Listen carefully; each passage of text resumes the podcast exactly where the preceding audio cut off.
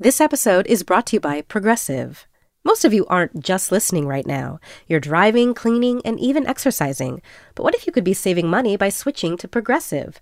Drivers who save by switching save nearly $750 on average, and auto customers qualify for an average of seven discounts. Multitask right now. Quote today at progressive.com. Progressive Casualty Insurance Company and Affiliates. National average 12 month savings of $744 by new customers surveyed who saved with Progressive between June 2022 and May 2023.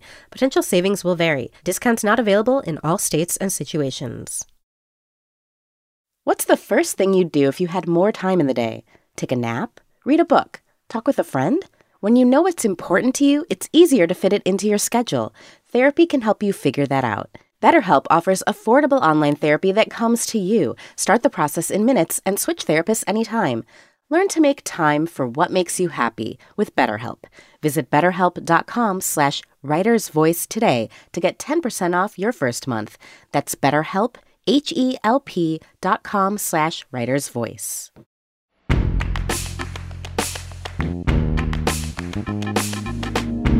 This is The Writer's Voice, new fiction from The New Yorker. I'm Deborah Treisman, fiction editor at The New Yorker. On this episode of The Writer's Voice, we'll hear Saïd Sayrafiezadeh read his story Civil Disturbance from the June 19, 2023 issue of the magazine. Sayrafiezadeh is the author of the story collections Brief Encounters with the Enemy, which was a finalist for the PEN Robert W. Bingham Prize for Debut Fiction in 2014, and American Estrangement, which was published in 2021. Now here's Saïd Sayrafiezadeh.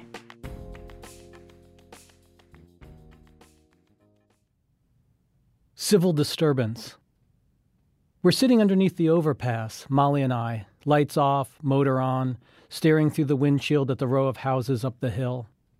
On Molly's lap, propped against the steering wheel, is the clipboard with the street addresses, about 50 of them, listed alongside the pertinent info name, age, etc., culled from the internet and written in her perfect handwriting, evidence that she had gone to a good school in the suburbs. It's getting dark and it's getting cold, and neither one of us has said more than a few passive aggressive sentences to the other, like when I thanked her for putting her window up, as if she'd done me a big favor. You're welcome, she said, but she only closed it halfway. The bickering had started after we both got home from work. First we were arguing, and then we were shouting, and then she disappeared into the bedroom and slammed the door hard, emerging fifteen minutes later, composed, dressed, and ready to go. Today's particular conflict had been set in motion by the banal. Who'd left a cereal bowl in the sink, but obviously indicated a wider problem. Plus, it was compounded by the latest poll numbers, which put our candidate three points behind with three days to go until the election. The personal is political, Molly always says, implying that if we break up, it won't be her fault. Meanwhile, the future of the city hangs in the balance, things going from bad to worse, public transportation, mail delivery, garbage removal. Thanks to the mayor, six terms and still nothing to show for it. Look at the data, she tells me, but I never know what data she's talking about. She's the one with the poli sci degree in this relationship, socially engaged and crunching numbers, and I'm the former high school jock, lettering in three sports at the expense of my GPA. Sometimes I'll wake in the middle of the night and see her next to me, looking at her laptop, pie charts glowing up in her face. In the beginning, when times were good, this would have been something of an aphrodisiac, her passion and intelligence radiating beneath the covers. Now she's all business. Now there's no time to lose. She says, The mayor is ipso jure unlawful. She uses Latin. She uses words like populace. She talks as if she were composing a term paper with footnotes. Later, I'll look things up and still not understand. The only question that remains, she says, is whether the populace has the strength to take matters into its own hands. I doubt it, I tell her. Have faith, she says. It's getting darker and it's getting colder. Leaves are swirling beneath the overpass with no trees in sight. According to the data, this is the ideal time to canvass early evening, inclement weather. I want Molly to close her window all the way, but that would mean asking for the same favor twice. Our silence has deepened into something existential. It's not only the silence in the car, it's the silence drifting toward us from the unknown neighborhood, winding streets with unknown homes, unknown homes with unknown residents. In a sudden burst of awkward motion, I lunge across the center console, knocking the clipboard off Molly's lap and accidentally running my elbow against her thighs. I press the button and the window glides up. She snorts with satisfaction. Dress better next time, she says. There won't be a next time, I say. She likes this too. The warm air from the vent is blowing around my head, trapped in the car, steaming up the windshield, obscuring the gloom outside. I put my seat back a notch, and then I put it back several more notches, and when I closed my eyes, I could be lying on a beach chair by the shore of the man made lake, floating somewhere between awake and asleep. In my semi conscious limbo, I can feel the ghostly imprint of Molly's thighs against my elbow, reminding me of when times were good. I've been up since six o'clock this morning eating my bowl of cereal before work at the high end fitness center that's in the strip mall between Walmart and a vacant lot. It's a decent job, all things considered. Weekends off, holidays off, also dental. That last one, thanks to the mayor, or blood money for the populace, depending on where you stand. All day long, prospective clients came in and out of my office inquiring about signing up for a membership, first month complimentary. You've come to the right place, I told them, turning on the charm, a sales rep in athleisure. They took a seat across from my desk, surrounded by framed photos of me from my glory days in high school, while I asked them personal questions about their bodies height, weight, BMI. There I am in my football uniform. There I am on the pitcher's mound. There I am holding the municipal trophy after the championship win. It was my manager who suggested that the photos would be good for sales. Subliminal advertising, he told me. He was also a standout high school athlete, as was his manager before him. None of us had realized that by the time we were 18, we'd already reached the pinnacle of our careers. And suddenly I hear a hard knocking on my passenger side window, a knocking so hard that I think the glass is going to break, and my eyes are open, heart racing, confirming what I already know that we shouldn't be sitting underneath the overpass with the lights off and the motor on. Through the foggy window, I can see the blurred outline of a man in uniform, enormous from my perspective, seven feet tall and out of a fairy tale, probably a police officer or maybe paramilitary. He wants me to open my window right now, and the cold air blows in my face, along with a flashlight beam blinding me. Is there a problem, officer? I ask from my prone position. I'll tell you what to do and when to do it, he says. He doesn't want me to unlock my door. He doesn't want me to show him my license. He doesn't want me to sit up straight. What are you doing here? he asks me. I'm canvassing, I say. What does that mean? he says. It means I'm here for the election. The election is three days away. I know, I say. I'm canvassing. What does that mean? I can't get past square one, which is where he wants me. He thinks he's caught me in a lie. He wants to know what's in the Walmart bag in the back seat. Bricks from a vacant lot, I tell him. Why do you have bricks from a vacant lot? He asks, because he probably assumes that I'm planning on breaking windows. Political intimidation before the election. Cleaning up the city, I say. He's not sure if he should believe me. His gun is on his hip, his hand by the holster. In a moment, he's going to open the car door and tell me to run, give me a head start, and then shoot me in the back before I can make it out from under the overpass. First, though, he's shining his flashlight inside the car. Clipboard, dashboard, center console, Molly's face. I can hear Molly shouting, trapped and terrified in the driver's seat. And then she's out of the car without being given permission, running toward the officer, and he's meeting her halfway, throwing his arms around her, lifting her off her feet, saying he can't believe how tall she's got. And Molly's blushing, memories from the suburbs returning full force. He's asking her how her mom and dad are, how her brother is. She's catching him up with broad strokes. Since we're underneath the overpass, everything has a slight echo to it. Mom, mom, mom, dad, dad, dad. He's seeing the little girl all grown up. He's seeing the passage of time made flesh. He doesn't care about me anymore. He doesn't care what canvassing means or what's in the Walmart bag. When they're done reminiscing and hugging, he shakes my hand, no hard feelings. Nice to meet you, he says, his big glove swallowing my bare palm. Then Molly gets back in, cheeks flushed, smile and waving goodbye, and we watch through the windshield as he walks off, fading into the darkness.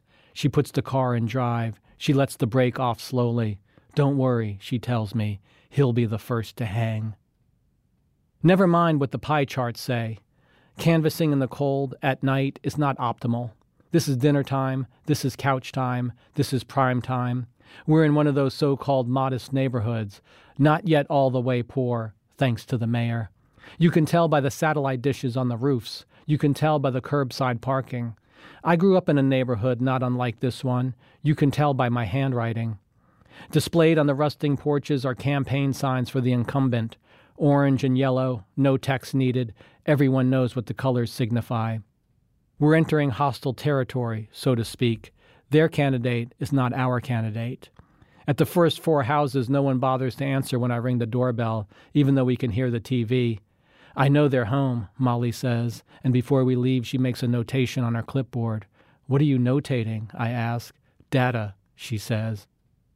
By the time we reach the eighth house, I'm shivering in my athleisure, and my thumb feels numb when I ring the doorbell, twice, and then two more times. We can hear it tolling through the house, and just as I'm about to suggest that we get back in the car, the door cracks open, chain still on, two faces staring at us, husband and wife. What's this in regard to? the wife asks right away. She sounds aggrieved. She looks concerned. As far as she knows, we've come here to strong arm them into supporting our candidate, or else. We're living in the age of suspicion, after all, and I don't blame her. It was done in the previous election and the one before that. Neighborhoods of burned hedges and broken doors and stolen satellite dishes. And both times it managed to reduce voter turnout, if only slightly. We'd like a moment of your time, Molly says, big, welcoming smile, trying to sound casual as she reads line one from the script in her head. No, I'm wrong. The wife is not intimidated by us, and neither is her husband. We don't have time for this, he tells us. Do you have time to make our city a better place? Molly asks.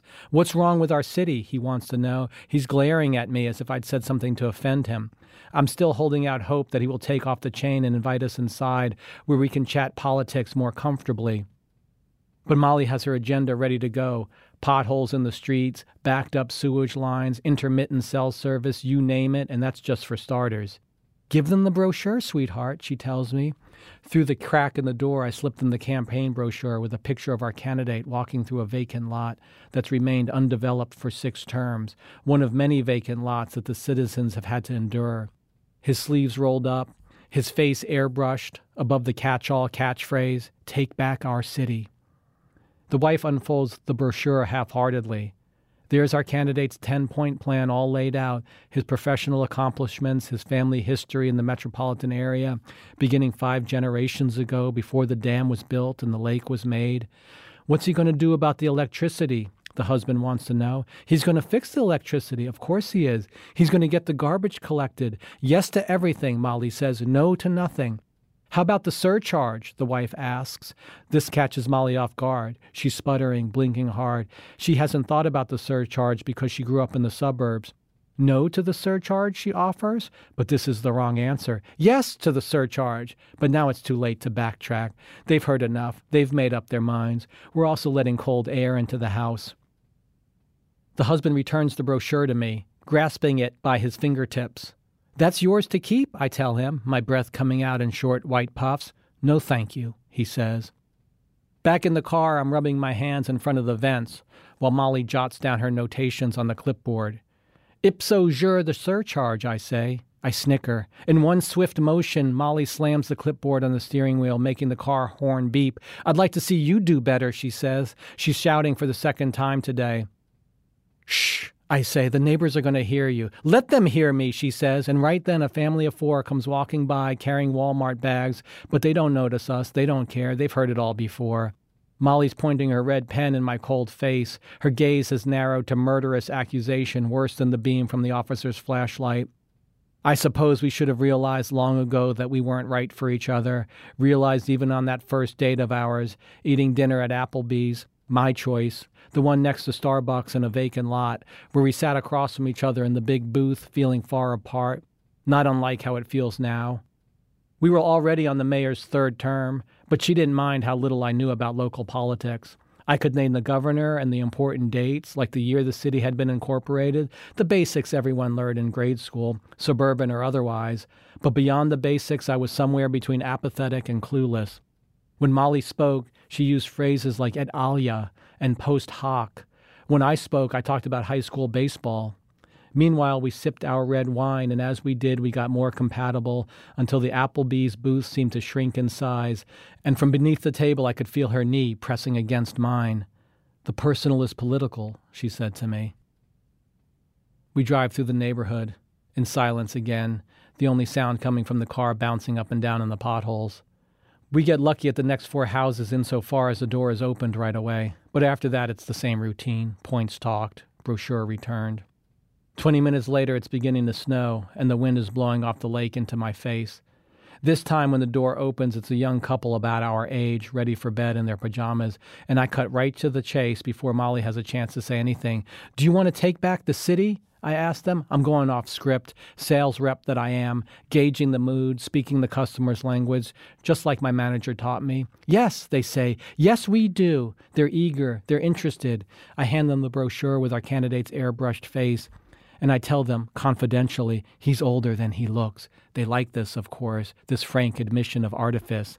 I'm doing what I do best at the upscale fitness center undersell and then go high.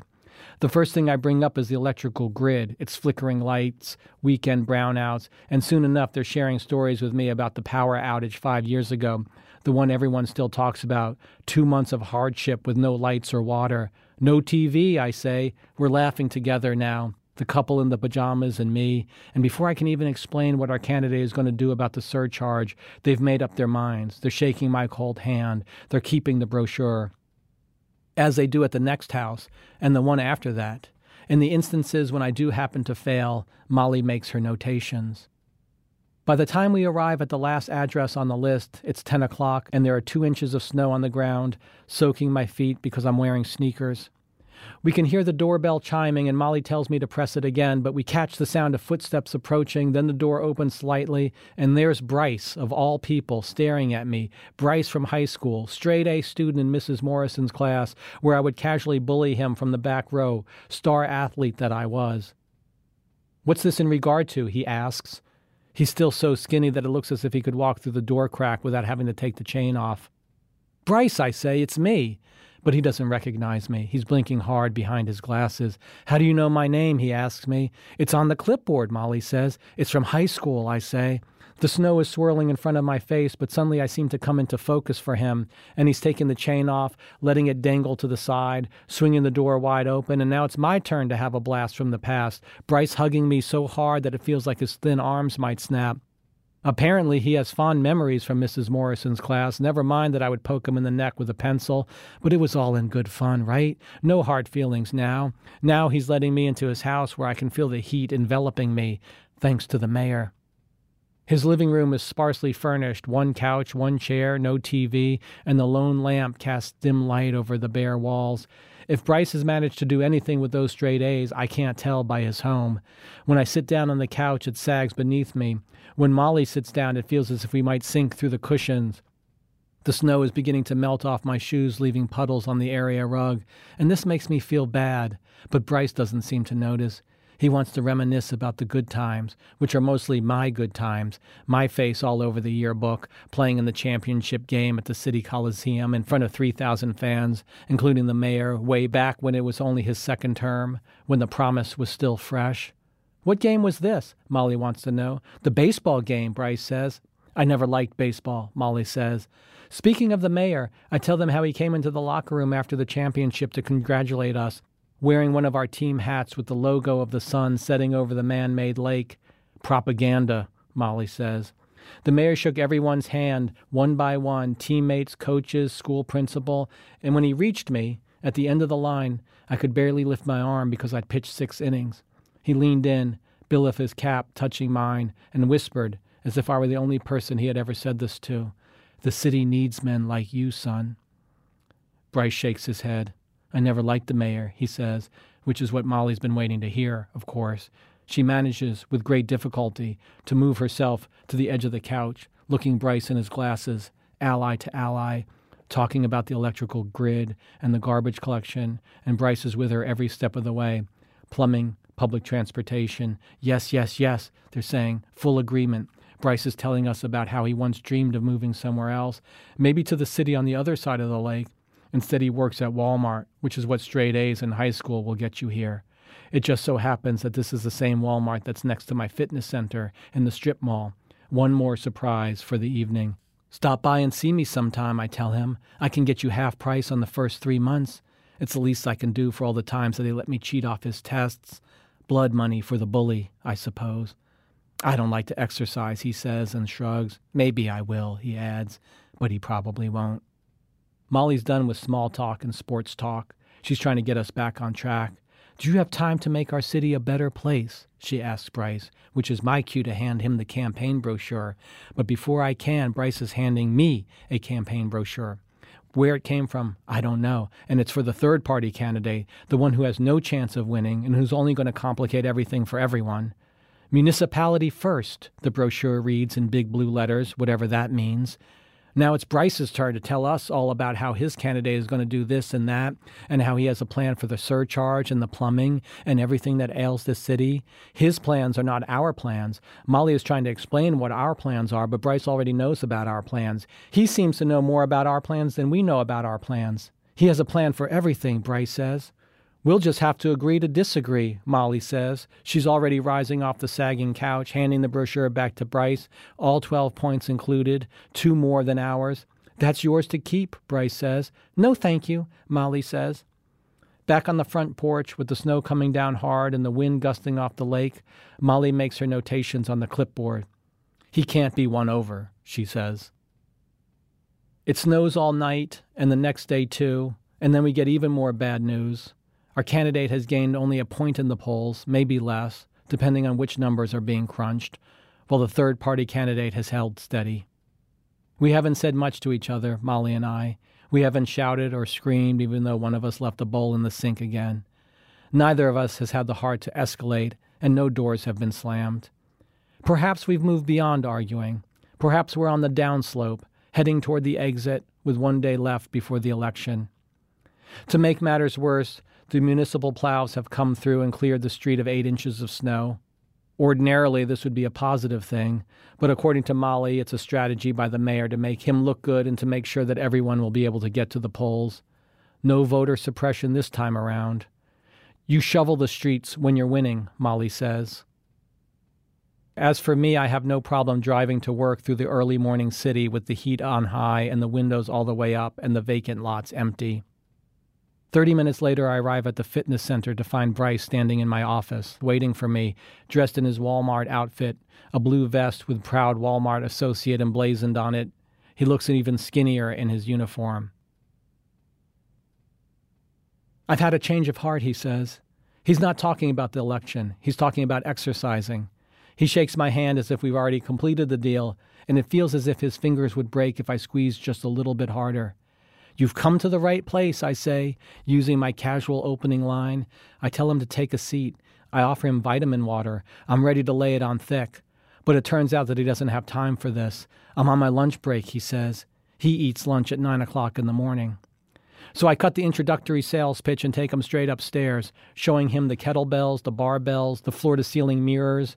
There are some people working out, sexy and sweating. You can't buy that kind of advertising.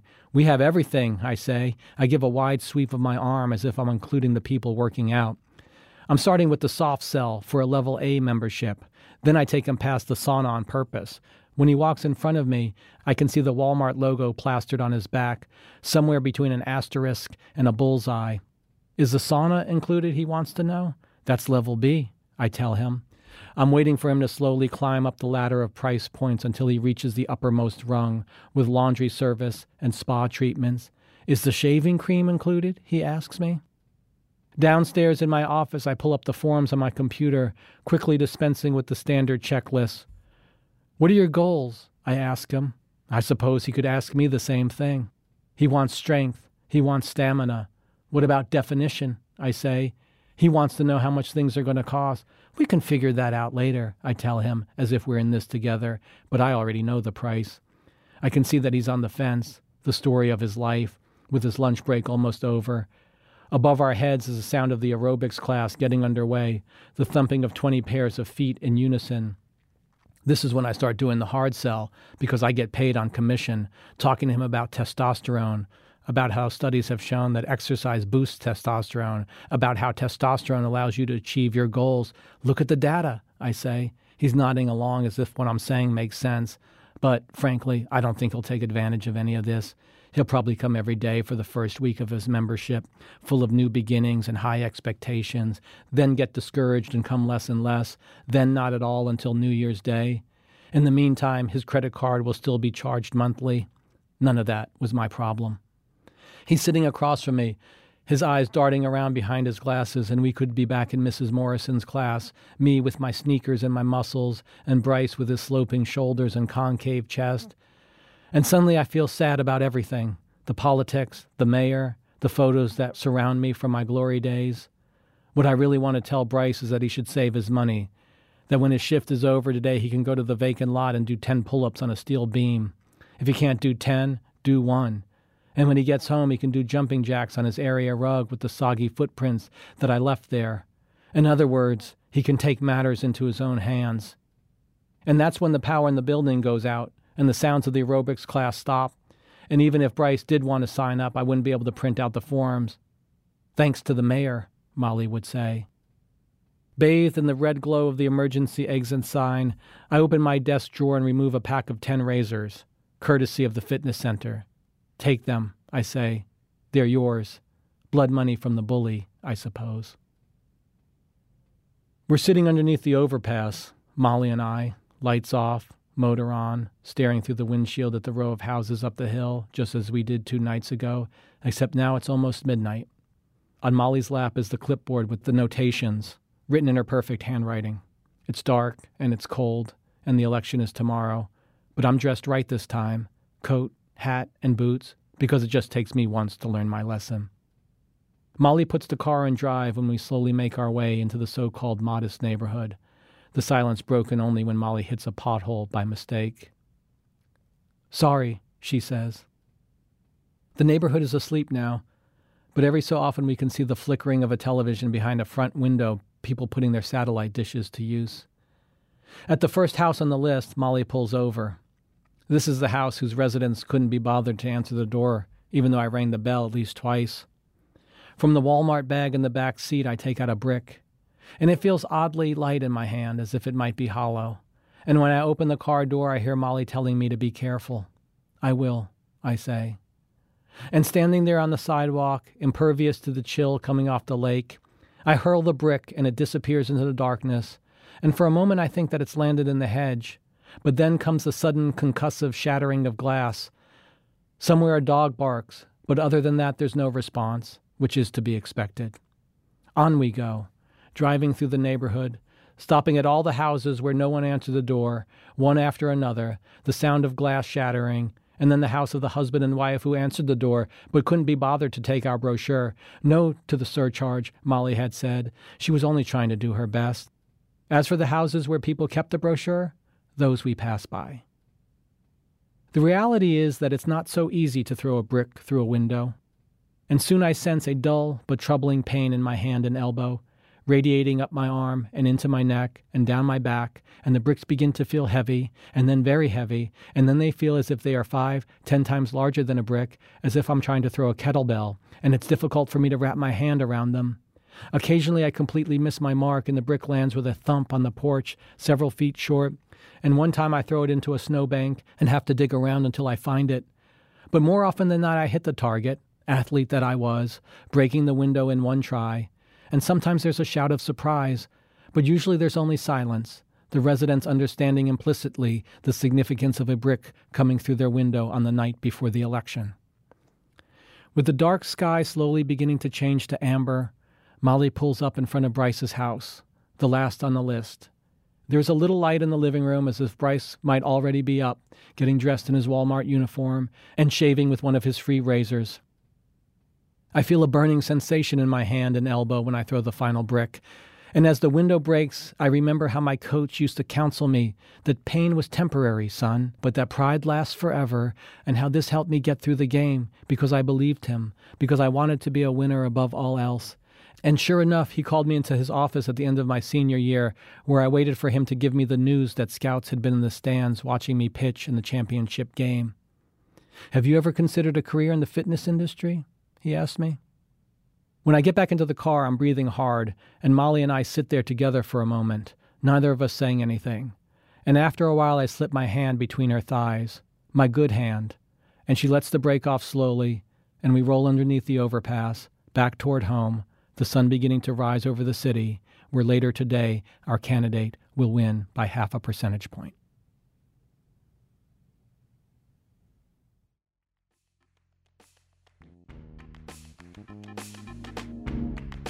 That was Saïd Sayrafiezadeh reading his story Civil Disturbance. He's been publishing fiction in the magazine since 2010. You can hear more New Yorker fiction read by the authors on NewYorker.com and on the New Yorker apps available from the App Store or from Google Play. On the New Yorker Fiction Podcast, we invite writers to choose stories from the magazine's archives to read and discuss. This month, Ottessa Moshfegh reads Two Ruminations on a Homeless Brother by David Means. You can subscribe to that and other New Yorker podcasts by searching for The New Yorker in your podcast app. Tell us what you thought of this podcast by rating and reviewing The Writer's Voice in Apple Podcasts. The Writer's Voice is produced by Michelle Moses. I'm Deborah Treisman. Thanks for listening.